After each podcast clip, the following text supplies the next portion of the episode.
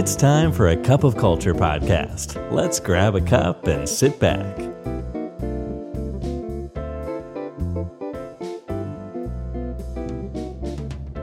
สวัสดีครับ ได้เวลาจิบกาแฟคุยกันเรื่องวัฒนธรรมองค์กรกับ a c u p of Culture อีกแล้วนะครับ วันนี้แก้วที่ 489 อยู่กับผมทอมนัทวุฒิหันสวัสดิ์นะครับ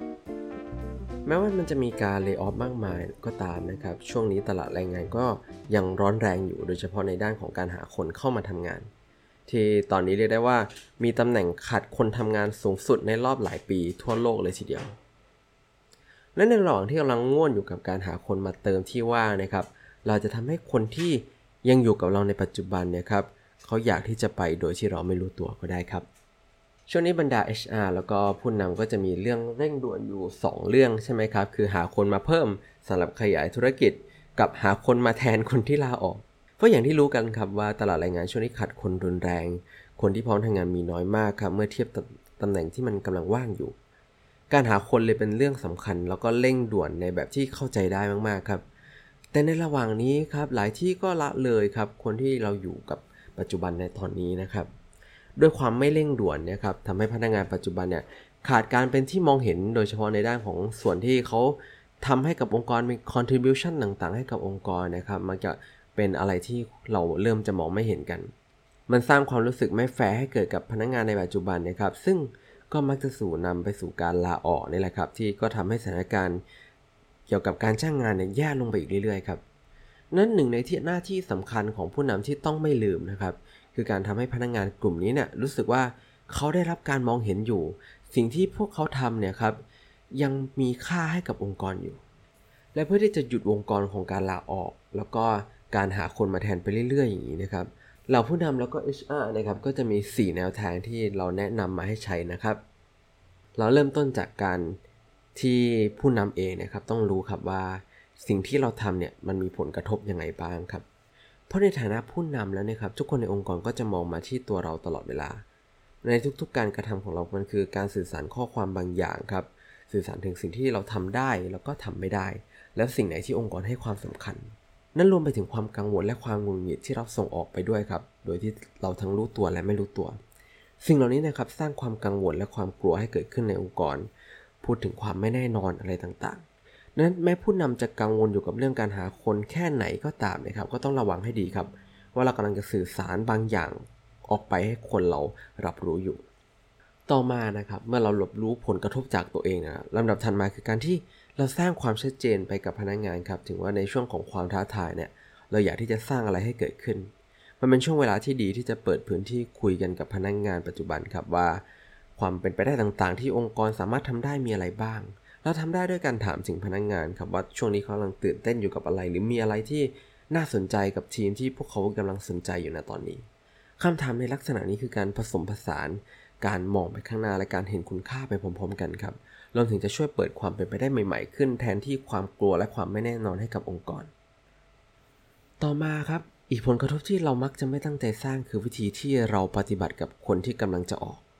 ในหลาย ๆ องค์กรนะครับเวลาพนักงานเราแจ้งลาออกเนี่ย ก็เกิดขึ้นคล้ายๆกันก็คือเหมือนกับคนเลิกกันครับองค์กรรู้สึกอกหักเหมือนโดนปฏิเสธ ซึ่งนำไปสู่การแสดงออกที่สื่อสารไปในทิศทางว่าคนคนนั้นเนี่ยเป็นคนไม่ดีคนที่ลาออกนะครับปฏิบัติกับเขาเหมือนคนที่ไว้ใจไม่ได้ ไม่จริงใจนะครับลดทอนตัวตนแล้วก็ด้อยค่าผลงานที่เขาเคยทำให้กับองค์กร ลองนึกดูครับว่าการทำแบบนี้เนี่ยมันส่งข้อความอะไรให้กับคนที่ยังอยู่ เพราะแน่นอนว่าพนักงานในปัจจุบันเนี่ยมองเห็นสิ่งเหล่านี้เกิดขึ้นทุกครั้งที่มีคนลาออกครับ แล้วก็สังเกตเห็นถึงข้อความที่บอกว่า ไม่ว่าเราจะทำอะไรไปให้กับองค์กรเนี่ยถ้าสุดท้ายเราลาออกเนี่ยสิ่งที่ทำไปทั้งหมดก็จะไร้คุณค่ากับองค์กรทั้งนั้นเมสเซจนี้ใช่สิ่งที่เราอยากจะสื่อสารออกไปหรือเปล่าครับ อย่างหนึ่งที่เราต้องยอมรับก็คือว่าในยุคนี้เนี่ยมันไม่ใช่ยุคของการทำงานที่เดียวจนเกษียณอีกต่อไปแล้วยุคสมัยนั้นมันผ่านมานานมากแล้ว เราต้องรับรู้ครับว่าพนักงงานจะอยู่กับเราในฐานะหนึ่งในสถานีของชีวิตเท่านั้น เมื่อถึงเวลาเขาก็จะยังเดินทางต่อไปสถานีถัดไปครับ ดังนั้นอย่ามองว่าการลาออกเป็นการเลิกลาครับ แต่ให้เป็นการเติบโตของทั้งคนและองค์กร เพราะปัจจุบันเนี่ยคนทำงานหายากเต็มทีแล้วก็หายากขึ้นเรื่อยๆครับ เราไม่จำเป็นต้องมาเผาสะพานกันทุกครั้งที่มีการจากลาครับ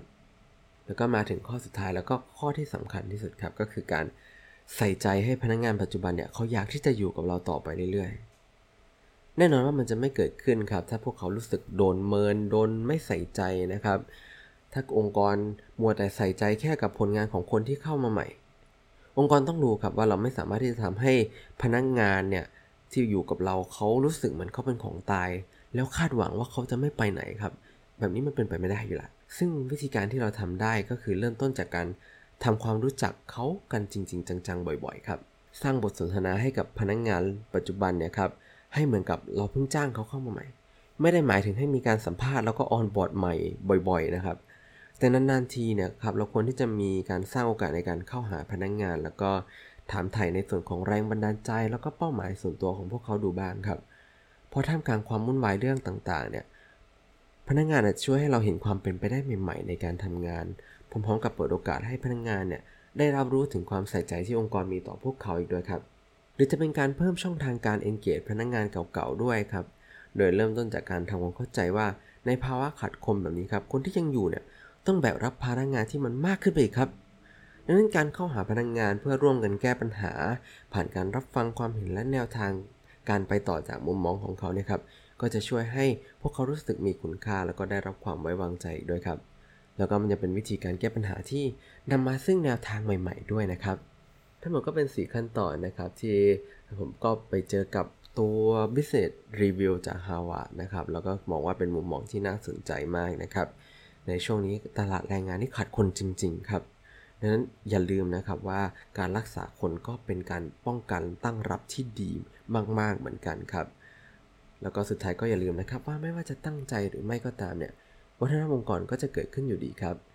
ทำไมเราไม่มาตั้งใจสร้างองค์กรในแบบที่เราอยากให้เป็นกันล่ะครับสำหรับนี้กาแฟหมดแก้วแล้วนะครับ แล้วเราพบกันใหม่ในครั้งหน้า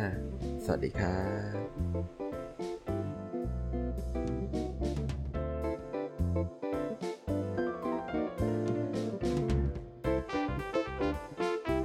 And that's today's Cup of Culture. See you again next time.